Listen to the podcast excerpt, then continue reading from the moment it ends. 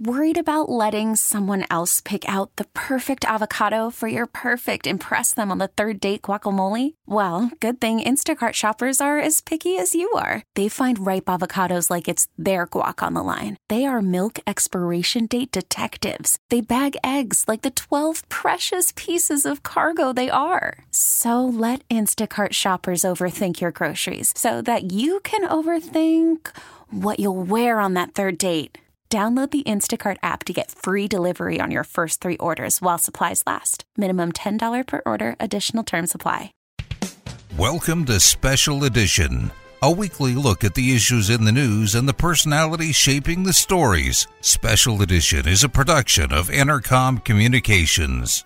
Welcome to Special Edition. I'm Paula Degnan. We're going to start off by meeting Harold Keiner, and he's going to tell us about bees. Harold, this is the first time that I've ever talked to anyone in depth about bees, probably because, and it's probably not a good thing to say to you, but they're not my favorite critters. Oh, come on. Yeah. So, what can you tell me about bees? There's tons of them out there. Yes, there are tons of bees. I mean, the one that most everybody is associated with is the honeybee, uh, because the honeybee is used for pollination for many crops. Uh, the honeybee was brought to this country back in 1620. Well, 1622 it came here, and it was shipped in 1621 in the fall on the on the ships. They shipped, shipped, brought here, brought here from the Europe. So he's England not a. Native American. Nope. Oh. Honeybee is not a Native American bee. Okay. Uh, but there are, in Pennsylvania, there's over 450 native bees on record that they have found, and they're all named bees of, I don't know all the Give me an example names. of one. Well, of one got- Pennsylvania you, bee. You got the mason bee, the blue, blue orchard bee is the mason bee. What about the bumblebee Well, the bumblebee is also a native bee. here to Pennsylvania? Depend- well, to the country. Oh, yes. I mean, it's it's everywhere. But th- there are over twenty thousand bees in the world. Twenty thousand different varieties of bees in the world. and do they all help with pollination? Pretty much, yes. Honeybee is a it pollinates more so uh, one crop at a time. If it finds a nice group of flowers, it goes to that flower because they tell each other. It's a they're a social social community. Many of the native bees are, I shouldn't say antisocial, but they're they're bees that work by themselves. One bee lays her eggs, puts food with that egg, and that egg hatches, eats that food, and then goes out and does the same thing. Uh, where honeybees, you have a queen in the hive. You've got, in the middle of the summer, you've got 40, 50,000 worker bees.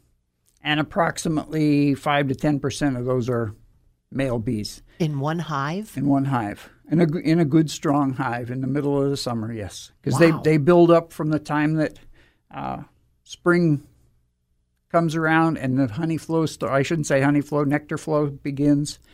And uh, as the better the flow, the more bees will be there because there's more food for the, the bees to feed to the Back into the hive. yes. So when we're talking about bees, how can we tell the difference between I, I know the difference between a bumblebee because they're big Yes. and a honeybee is kind of small and yellow kind of Yeah. but how would you know? Would it would you know by what they go after? No, uh, because honeybees will uh, pollinate the same thing that many native bees do. Uh, it's just your native bees. It's the way they they don't actually have a hive. Uh, you can make a nest for mason bees.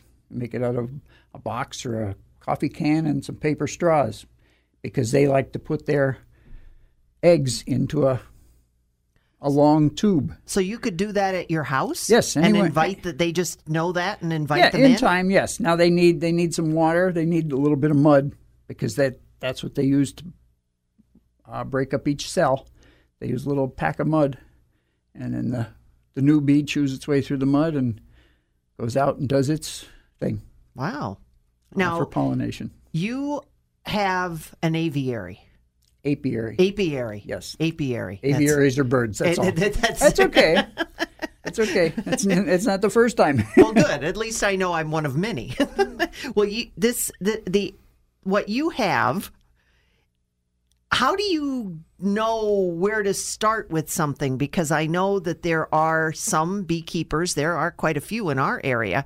But if if somebody listening said, I'm interested in making something like that for these little mason bees. I'd like to have some. How do you get started in something like that? Well, there's a lot of information online as far as mason bee nests go. Mm-hmm. I mean, you can make fancy ones out of wood, but you use a paper straw. They don't like plastic. Uh, and you use different size straws because the mason bee is one, the leaf cutter bee likes a different size straw. You can usually get away with two different size straws. Uh, mason bees will make their nest in almost any little hole they can find. Do you have any of them? Yes.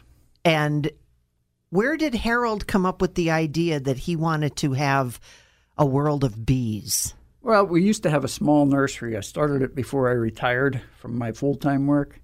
And, well, when I retired, we got the honeybees, and they've kind of taken over my life in a sense because, in a, in a sense, they're addicting because you've got one or two hives and you split them into four. Uh, and you can, right now, there's approximately 30 hives in our, up behind our barn. Last year we had almost 50 by the end of the summer, but you lose bees over the winter. Uh, this is one of the problems for the bees, is that they uh, there's mites out there that carry diseases, and uh, and they then it's not just for the honeybees; they affect bumblebees and uh, even wasps and yellow jackets. Mm. Yellow jackets, I don't care what you do with yellow jackets. I was going to ask you about them too, but they, they, are they, they a cousin to the bee? No, they're no? they're from a different. I mean, oh. they are from the, the same strain. Um, I don't know all the breakdown, but they are from the same strain, if you want to call it Hymenoptera. And there's they seem to be a little nastier. Yes. than the bees. Yes, honey or yellow jackets they'll they'll attack for no reason really. Ah. Honeybees they only attack to protect themselves. Oh, uh, or to protect their hive. And I mean they don't really attack in a sense.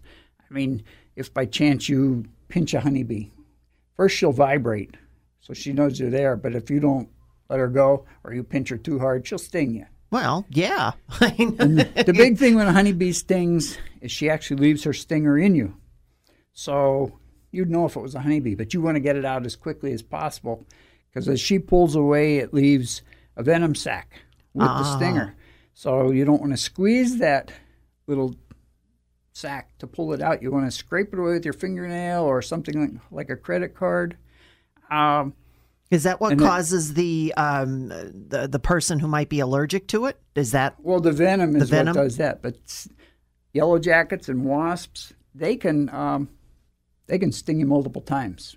They don't have a barbed stinger. Mm. See, honeybee doesn't want to sting you because she's going to die. When she stings and she pulls away, it pulls part of her insides out when that venom sac comes out. So it's just a. If they could see the look on my face right now, all of a sudden I feel really bad for her. Yeah. So they sometimes they get there and they don't even realize what they're doing. No, no, very true. Um, now, where did you get your first honeybees? Is, this something that you send away for in the catalog? You, you can send away for them. You can um, get them from, sometimes you can get them locally. The best bees you can get are usually local because if they've overwintered, uh, many of the bees that you get come from Georgia, California, because they can keep bees alive down oh. there because their winter is much shorter so there's more food for the bees to, to grow. And they you can buy packages of bees. You can buy what they call nucleus colonies, which are usually a four or five frame box of bees with a laying queen. Mm. The package of bees is just a, about three pounds of bees in a box with a queen in a cage. And she's basically not related to those bees. Those bees have been shaken from other hives into this box and then she's placed in there in the cage to ship her or to ship that package to wherever it's going. And there's a process of getting her to know what, uh, or to have the bees accept her. you leave her in her cage for three, four days, and some cages have sugar candy in one end, and the bees from inside chew on it, bees from outside chew on it, and they release her that Oh. way. But by then they've picked up her pheromones, and they're used to her, and they'll 99 times out of 100 they'll accept her. Can you track bees if you if they're coming from all these different places? Would you be able to put a mark somewhere or you can't? Yes, you can you can mark bees. There's uh, a gentleman up in New York that does a lot of that. Uh, Tom Seeley works uh, with Cornell, and he has tracked bees to find. He does a lot of work with feral bees in trees, and that's how he'll he'll grab bees and he'll mark them. And then what they do is they actually time how long it takes the bee to go back and forth from like a floral source, or they'll even put out sugar water, and they'll time and they can tell approximately how far away the the hive is, and then the direction that the bee flew. Because bees fly pretty much in a straight line if they can. I mean, yes, they'll go around things, but they they use as the crow flies pretty much. um, Point A to point B, the hive back to where they are and where you mentioned something interest, interesting there about going and touching and you do a lot of that.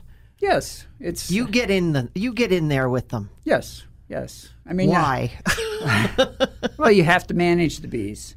I mean, and you're looking at least once every two weeks. You want to go in and look for uh, eggs, and if you can see the queen, that's great. But if you see eggs, you know the queen is still alive. The queen, because you can actually hurt the queen, and the bees will kill her and try to replace her. Uh, because if she's injured, she may not be able to lay enough eggs, and which she can lay. A good queen can lay 1,500 eggs a day. Uh, so that's about every 21 days. That's 1,500 new bees. That's how you get to that 40, 50,000 bees by midsummer. wow. If you've got a good, good colony, good queen, I mean, it builds fast. Wow. And it's funny because you can have two sitting side by side, and um, the one one builds up fast, and the other's kind of, eh, let's just hang out, uh, and we'll we'll manage, we'll get by, even though the queen is laying, but they don't, because everything is it's all tied together. It's a social group, and the queen kind of controls things with her pheromones, but the bees also control because if they're not bringing in food, she's not laying eggs. Ah. So, I mean, So, what's it like when you have to? And I know you've done this in our area because there have been some very unusual places that bees will swarm. yes. And you go in there, and there's, you know, pictures that we see just incredible, but you Well- do that. Bees, bees will swarm. Um, they'll go to a temporary location, usually in a tree. And uh, sometimes it's down low, sometimes it's up too high to get to, unless you've got uh, specialized equipment to be able to get up there. I, if I can get to them from a six foot ladder, um, I'll go get the, the bees out of a tree or what are you wearing?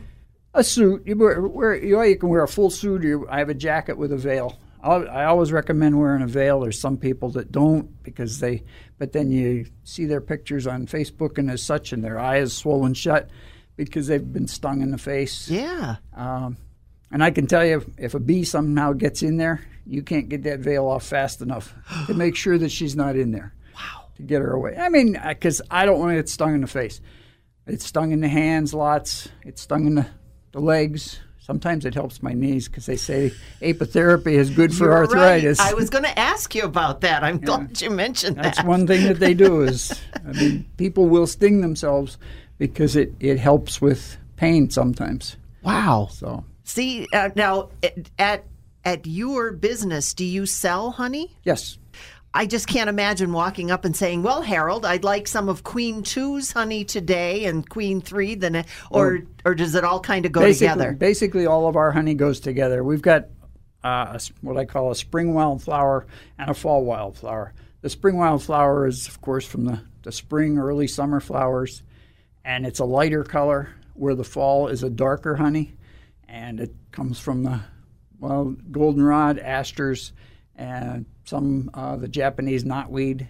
Uh, Japanese knotweed makes a great honey, a real sweet tasting. How do you know what bees are eating what? Well, you don't. That's why I just consider mine. Um, What's local? Yes, basically wildflower honey. Um, if you've got, say, you take your bees to pollinate an apple orchard, you can consider it apple uh, apple honey because they're bringing back some nectar from those flowers, and they're doing that for a couple weeks. So you pull, you can pull those frames of honey, and you could consider it apple apple honey. Wow. Um, there's there's a lot. I mean, there's many different varieties of honey, but I don't I don't move my bees. My bees all stay behind the house uh, because it, it's just there's a lot of time involved in moving them. I They always bet. have to be moved at night because the bees don't. That way, when they get up in the morning, uh, You don't want to confuse they're- them. Right. You're not confusing them as much. They have to orient to their new location. And there are many people that move bees. That's what. That's how they make their living. Oh. Commercial beekeepers. They're. I mean, um, in the in February, there's approximately two million hives moved to California to pollinate the almond trees From where? all over the country. They How? They, Trucks? on trucks. Yep, on trucks. Are they are they cooled? Nope. No. Nope. They that's they drive at night. They're netted so to keep the bees in, but they they do most of their driving at night.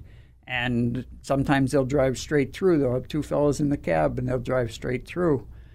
Because well, February is not too bad temperature wise, but uh, still, I mean, once they get out to the southwest, it can get hot. Oh, there. absolutely. And that was going to uh, be one of the other questions I asked you too, because we mentioned about the difference in the winter time and and do you bring yours inside No. in the winter? Nope. They Does your wife Alice like say, Harold, no, it's coming October, we're Well, not bringing the bees in? She will say that because I, I told her I said let's put an observation hive in the living room. And she told me no. They used to have one of those. I don't even know if they still do at the Everhart Museum in Scranton. It's possible with I the know. honeybees in the basement. That I mm-hmm. was fascinated. That's why when I got had the opportunity to talk to you, I jumped on this. That's See, great. when they if if you bring them inside where it's warm, they would want to go out. And Well, this had a this had an in and an out Uh, yes, to it. but yeah. what I'm saying, they would want to go out, and they'd go out and uh, they don't they don't normally fly below uh, 50 degrees. Oh, I mean, you'll Oh, see, I you'll see. see some out in colder temperatures, but a lot of them go out and they can't get back because their their muscles get too cold, their wing muscles, so they can't fly back. so you've spent a lot of time being a bee person, a beekeeper. What would you like to be able to leave our audience with for those of us who are mm, a little bee suspicious? well, don't, don't be afraid of a honeybee. I mean, they're not going to sting you on purpose. I mean, uh, there's always that chance. But just because you get stung doesn't mean it was a honeybee, so don't blame a honeybee. And if you're interested in uh, the bees, you can always contact me. Uh, there's a Facebook page, Keiners Apiary or Luzerne County Beekeepers Association. And um, best thing to do is do a lot of reading. If you want to be a beekeeper, you got to, in my opinion, you got to do some studying before you start it. You don't just put the bees in a box and hope that they manage. But I always tell new beekeepers the bees don't read the books that we read because bees do what they want to do. I mean, they know what to do and they they control the hive. I mean, we just try to manage them. Don't go away, more special edition to come. Welcome back to Special Edition, the Special Diabetes Program, which funds critical research for type 1 diabetes treatment and prevention that could one day lead to a cure, expires September 30th. The 20th anniversary of the Juvenile Diabetes Research Fund Children's Congress was marked this week on Capitol Hill. Andriana Richard, a 16 year old from Milton in Northumberland County, testified at the hearing about her experiences in living with type 1 diabetes diabetes. Senator Susan Collins of Maine, committee chair of the U.S. Special Committee on Aging, and ranking member U.S. Senator Bob Casey led the hearing. Governor Casey called for more funding for research into type 1 diabetes. The hearing Redefining Reality How the Special Diabetes Program is Changing the Lives of Americans with Type 1 Diabetes would include the cost of care and insulin for children with Type 1. We share some of the testimony today on Special Edition. I want to begin by welcoming the more than 160 children who have traveled to Washington from all across the country to share your personal stories. You'll tell us what it is like to live with type 1 diabetes, just how serious it is, and why it is critical for Congress to fund the research necessary to discover better treatments, more effective technology, and ultimately a cure. Your personal stories really matter. They motivate senators and members of the House to get involved in the cause. In my case, one of my very first meetings as a brand new senator was with Maine families with children with diabetes. And I'll never forget this 10 year old little boy looking up at me, and he told me that he wished he could take just one day off from having diabetes, his birthday or Christmas. But of course, he could not. And that really touched me, and it led me to start the bipartisan Senate Diabetes Caucus. Since the last convening of the Children's Congress two years ago, we have made remarkable strides with new technological discoveries that are already changing the lives of people with type 1 diabetes. We celebrated the FDA approval of an artificial pancreas system for children ages 14 and older. Now, the artificial pancreas is also available for kids who are age 7 to 13, opening the door for better day to day management of diabetes. Today's research represents tomorrow's cure. Just last month, a new study, the first of its kind, illustrated the potential of an immunotherapy drug to delay the onset of type 1 diabetes by an average of two years. What a significant breakthrough. And these advances have only been possible due to our bipartisan commitment to funding diabetes research. Since I founded the Bipartisan Senate Diabetes Caucus in 1997, federal funding for diabetes research has tripled. And these results are yielding, these research dollars are yielding results. We now spend more than a billion dollars on diabetes research. The Special Diabetes Program, in particular, has contributed to phenomenal discoveries, especially advancements in technology.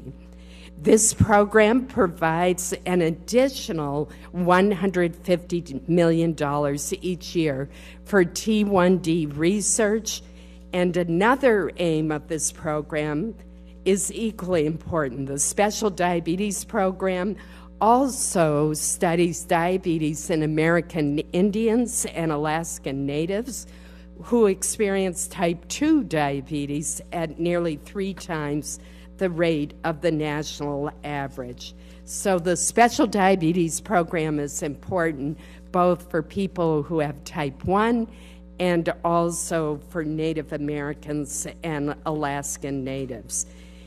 Over the past 22 years, the Special Diabetes Program has contributed 2.8 billion to improve the lives of people living with diabetes.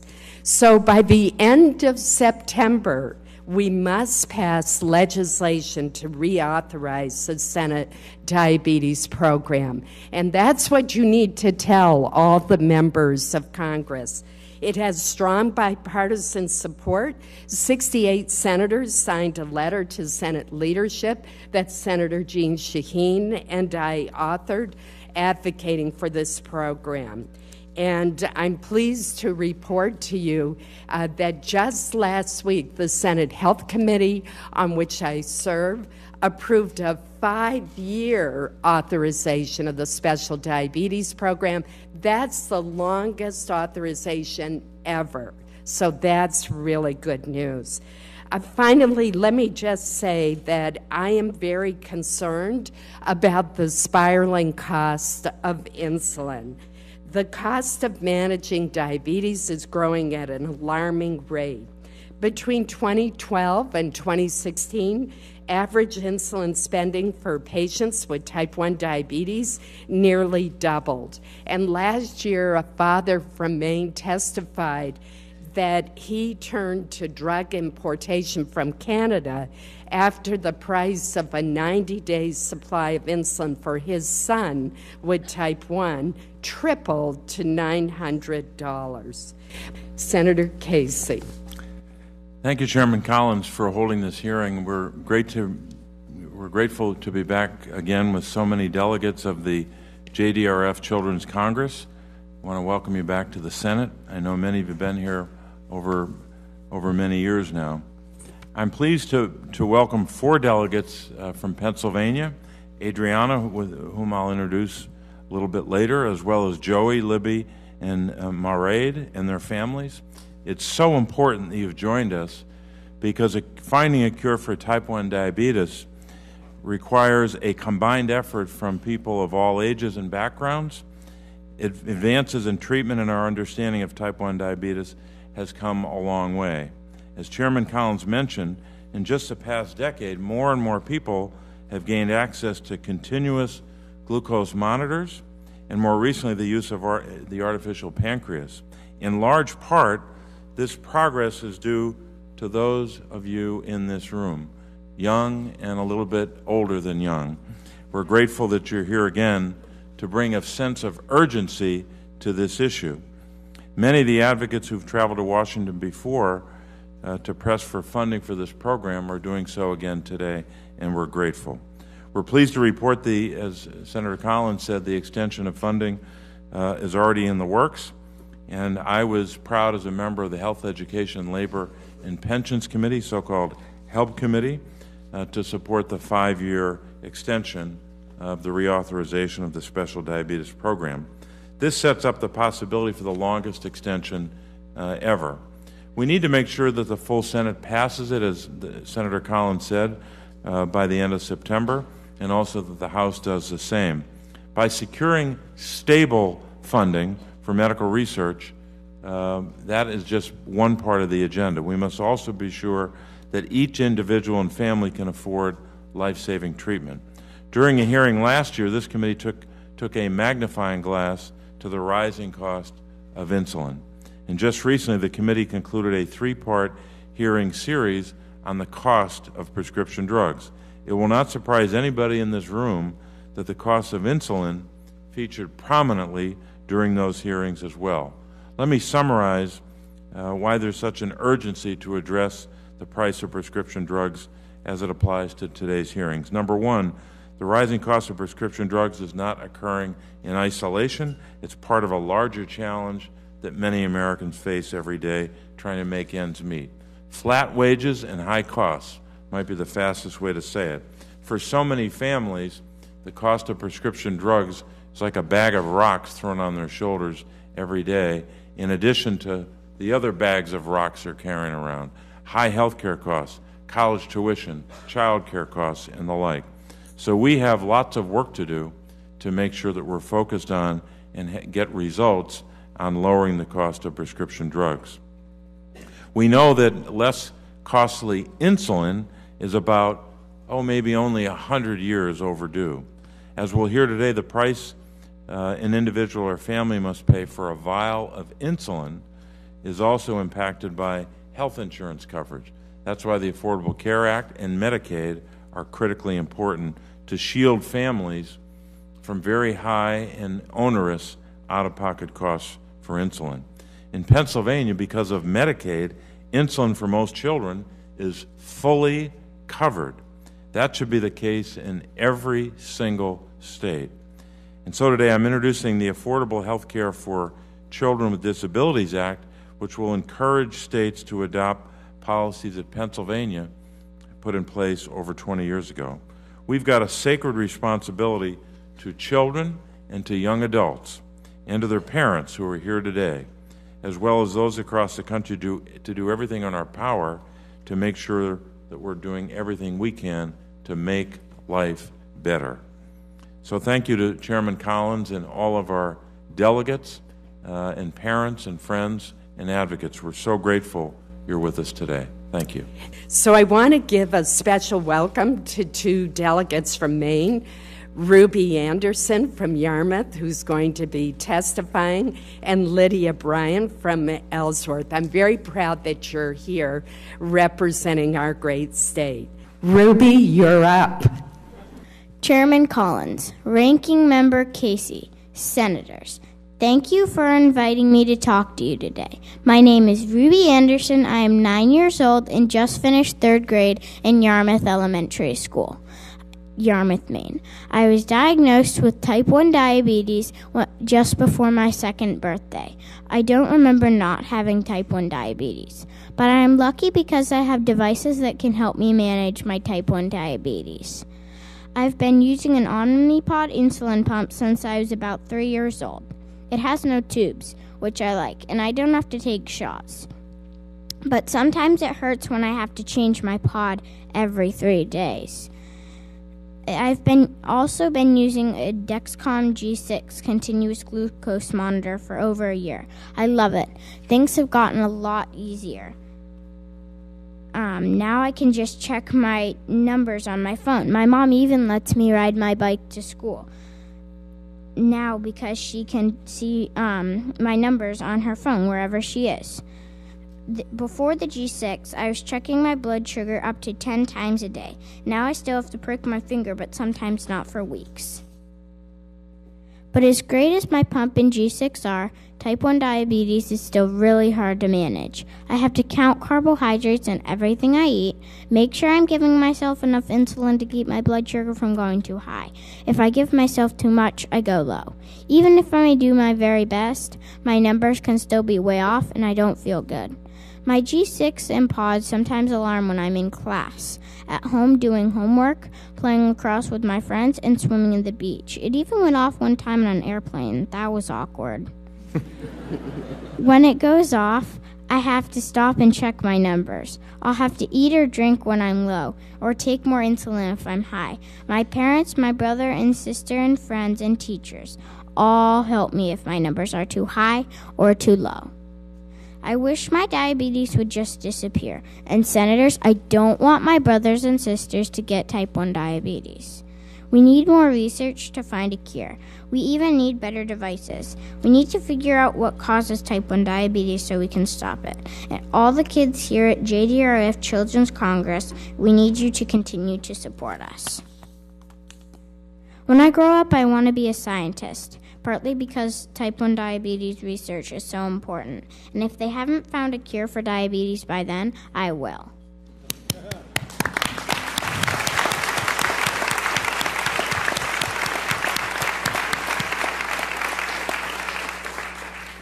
When we have a cure, I'm going to have a party and invite everybody in the whole entire world.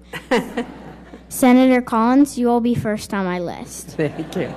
Thank you for listening and for all you do for kids like me. Thank you so much.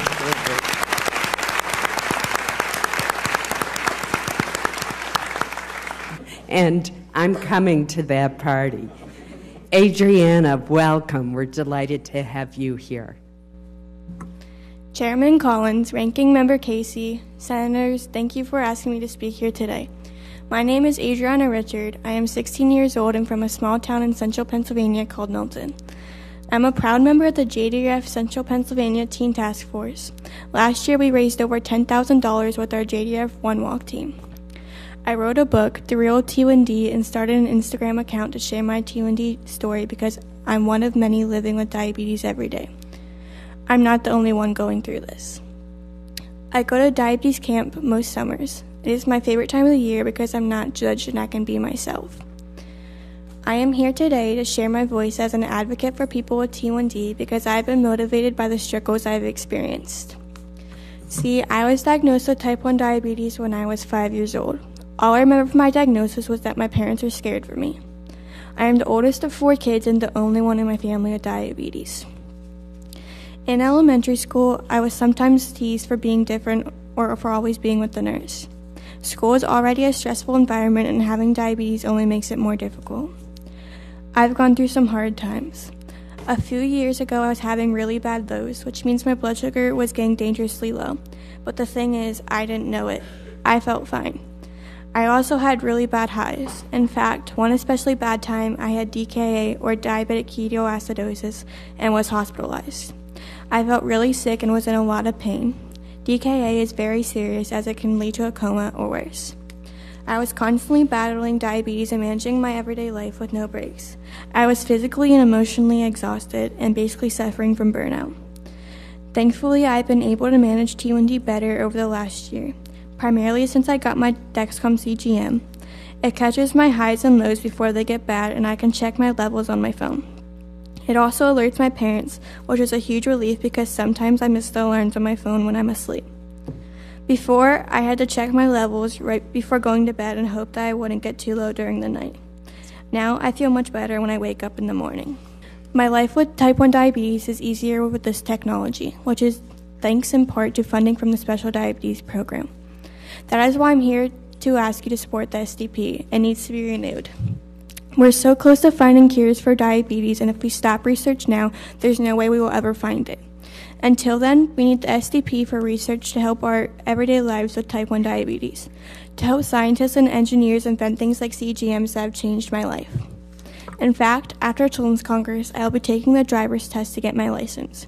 I am excited and my parents are too, knowing that my CGM will be, help me help me more easily manage my blood sugar levels while I focus on navigating the roads in Milton. Senators, people with type 1 diabetes can do anything we set our minds to. We just have extra responsibilities. The re- research funded by the SDP helps people like me, all of us here today, handle those responsibilities and will ultimately give, ultimately give us a cure.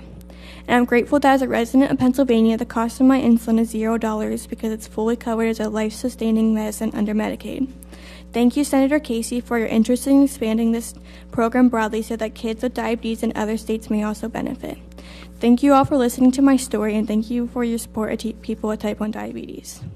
Thank you very much, Andriana. Ruby, could you tell us what advice that you would give to another child who's just learned that they have type 1? I would say to be brave and not let diabetes get in your way. I think that's great advice. Senator Casey. We know that um, for the, our, our witnesses, especially the younger witnesses, it's challenging to testify before Congress, and we're grateful that uh, you did this, and you're certainly equal to any of the witnesses we've invited to testify on any hearing.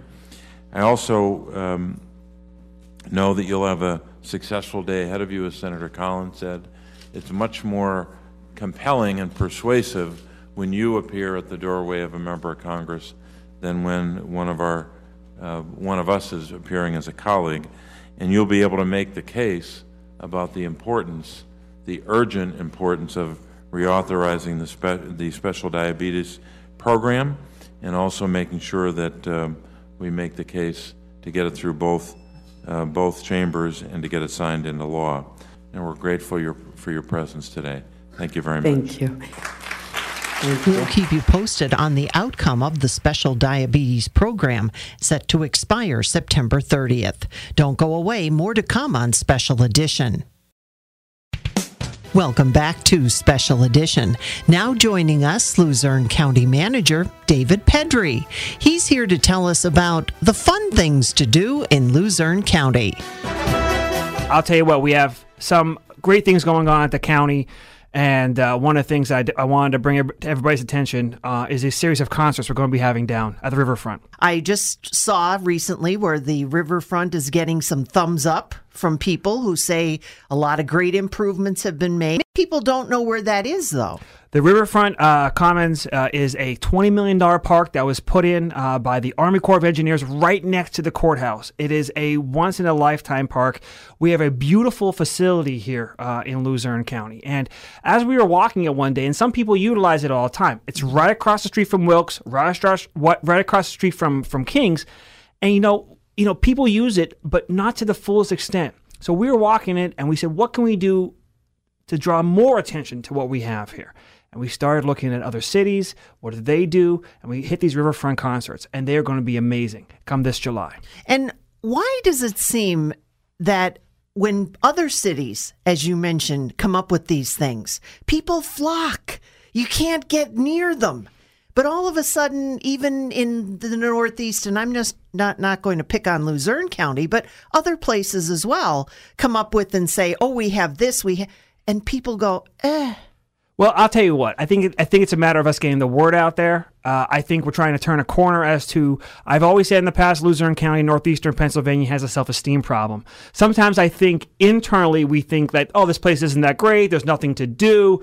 But look around at what we have. We do have some amazing things here. When we talk about trails, when we talk about the Poconos, we talk about all these things. It's right here in Luzerne County, right here in Lackawanna County. Uh, there are some great things to do. And, you know, come July, I don't want to hear any excuses because we have free concerts. Come out and enjoy yourself with your community. It's going to be a beautiful day. We've already taken the vote. It's not going to rain. Uh, we, we all we all decided. We wait just, a minute. Wait a minute. Yeah, we've already decided on it. The committee's already on it, so nothing to worry about there. But we have. Uh, I want to meet them. yeah, but these concerts, July July nineteenth and twenty sixth, right there on the riverfront. Uh, why can't we have these things here? And the answer is we can. We got to get the right people in the room to get us there. And that's what we did here. So we have them together now, and we're going to tell everybody about them and get them all excited about that. But I'm going to come along and say, ah, where am I going to park? Well, here's the thing you need to worry about. We have 2,000 free parking spaces right outside of the riverfront. There's parking at the courthouse, parking at the uh, court, uh, the Luzerne County Garage. Right across the street, there's a chamber parking lot uh, that is will be open to the public. There is a ton of parking, and once again, Northeastern Pennsylvania always concerns about parking, uh, but we have a ton of parking right there. And if you don't want to drive, LCTA is running free buses from 5 p.m. until 2 a.m. that night. So if you want to run, if you want to, if you say, I don't want to drive, I want to have a couple drinks, I don't want to have to worry about parking, take a bus. LCTA, our, our dear partners um, in this process have said, we're going to step up and make sure you guys have the right way to do these things. Amazing. Now, wait a minute. Drinks. What are you talking about? So we sat down with the city of Wilkes-Barre um, and uh, we sat down with them and said, we're going to have, they're going to ask them to lift the open container law. So the Susquehanna Brewing Company, once again, local Luzerne County Brewery, have uh, signed on to be our, our beer sponsor, and they are going to be providing uh, alcoholic beverages uh, to those of age. Uh, we run from 5 p.m. to 9 p.m. So everything's done at 9 o'clock. So you can come down, you can listen to music. It's going to be a nice day out. There's going to be food trucks. You can have a drink. You, you don't have to have a drink. There's other ways around it, but there's it's a lovely day out all day. That sounds amazing. All right. Well, now that you've whet our appetite for this, give us the dates again and who's going to be where. On the 19th, we have a local touring act, uh, The Miz, as well as the National Reserve, who are national touring groups playing bluegrass, country, rock blends, really amazing artists. And the 26th, we have the County Lions. Uh, they're going to be opening up as uh, for a Proud Monkey, which is a Dave Matthews uh, tribute band on our last day. Here's the thing the music is phenomenal. We have some great artists come down here, but it's not just about the music. It's about coming out with your community. We have five food truck vendors that'll be there. We have uh, obviously Susquehanna Brewing Company. You can hang out, you can have a drink, sit down with your your family, bring a chair, bring your blankets. Uh, we have some uh, seating areas available on the riverfront, but it's a it's an open area. Come enjoy what we have. Why can't we have it here? We can, and we do this July. Please come out. When you first started talking about this, who did you approach? Did you approach people like Luzerne County Council or did you go into the chamber or how did you get the response? Well, I the Luzerne County Council ha- handles almost, um, we run a lot of things through them as well. So we sat down and talked to them. But the biggest response I got was from the Luzerne County Tourism Bureau.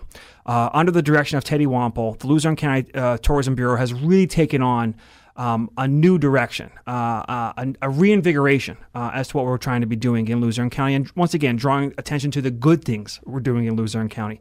Uh, I would encourage the public to go to visitluzernecounty.org and see the amazing things that they're doing every single day. So I sat down with the Tourism Bureau and they said, okay, we need the chamber. We brought the chamber in. And the chamber said, we need Coal Creative to do some of the, the, the artwork. Okay, bring in Coal Creative. Sat down with them, and they said we need the city of Wilkes-Barre. Okay, we sat down the city of Wilkes-Barre. We got down with Tony Brooks and and and and the mayor of Wilkes-Barre, and we did all these things. And guess what? Everybody wants to be involved, and we have some amazing people here. So once you start these things going, once the dominoes start falling, we have a beautiful concert all the way around. Now I'm going to ask you, and I promise I won't tell anyone Anything for the future that uh, is on the back burner? Well, there's always something going on. Uh, there's always there's something going on. We're hoping to have this be an annual series. We're hoping that everybody can always come out here uh, into uh, Luzerne County as to where we want to be doing. And I'll tell you what, Parks and Rec is what is what government should be doing. Okay, it's a lot more than just audits and budgets and making sure this is done. And you know, yeah, we have to make sure we have to fill the potholes. We have to make sure we pick up the garbage. Those are things that governments do. But you know what? It's also about the beautification of where we are and who we are uh, in northeastern Pennsylvania. And uh, these steps get us there. So I want to see more events like this. What are we doing to bring the community in? What are we doing to show wh- who we are? All right. So now I'm going to go on to the other side and say, I don't like this music, Mr. Pedri. I want to hear something else. Well, listen, there is, uh, you don't have to listen to this music. You can just come out and enjoy yourself. Obviously, if you're at, and if you don't like the music, you don't have to attend, but come on. Open yourself up to new and wonderful types of music. It sounds like you're on a roll. So, are you willing now to hear from different people in the community who say, We're members of the community and we'd like to hear? Oh, yeah, we're definitely interested. Because I'll tell you what, it's just like anything else we do with the county. If people are contacting me and saying, hey, listen, what do you think about this? What do you think about this? That means that they're engaged with their community. That means that they're engaged with their government. And that's a wonderful thing. That's exactly what we want. You and I may not agree on the same type of music uh, or anything or, or, or something along those lines. But guess what? We agree on what we're trying to do here. So let's have a conversation. So you're here and you have the audience's ear right now. How do they get in touch with you or whether it's the Luzerne County uh, Visitors Bureau, whether it's whomever, to maybe give their suggestions? Uh, I would encourage everybody to go to the Luzerne County website, luzernecounty.org. My contact information is right on. I was right on my page. Uh, you can send me an email. You can give me a call. The Luzerne County Council um, is obviously also um, a very, very available uh, to the public. And go to visit luzernecounty.org. And when you start scrolling down of the things that we're doing here in Luzerne County is truly staggering. I sent the information. I coach baseball and soccer, not well for my children, um, but uh, you know we try our best, and I give that that website out every single year to the kids, uh, to the families, and the first thing I hear from everybody is, "Man, I didn't know we even had all this stuff here."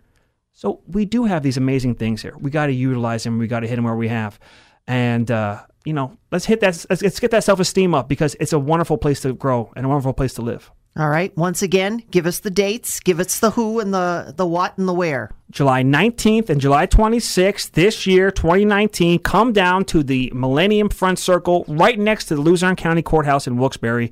We're going to be having amazing bands, beautiful food, have a drink. It's going to be a sunny day out and enjoy your community. July 19th and 26th. And what time? From 5 p.m. to 9 p.m.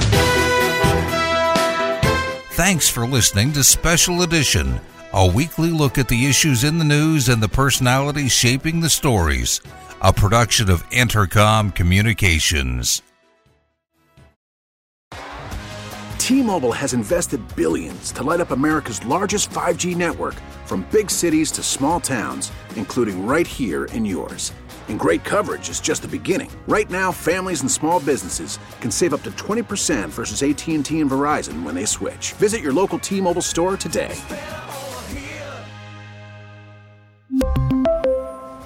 Plan savings with three lines of T Mobile Essentials versus comparable available plans. Plan features and taxes and fees may vary.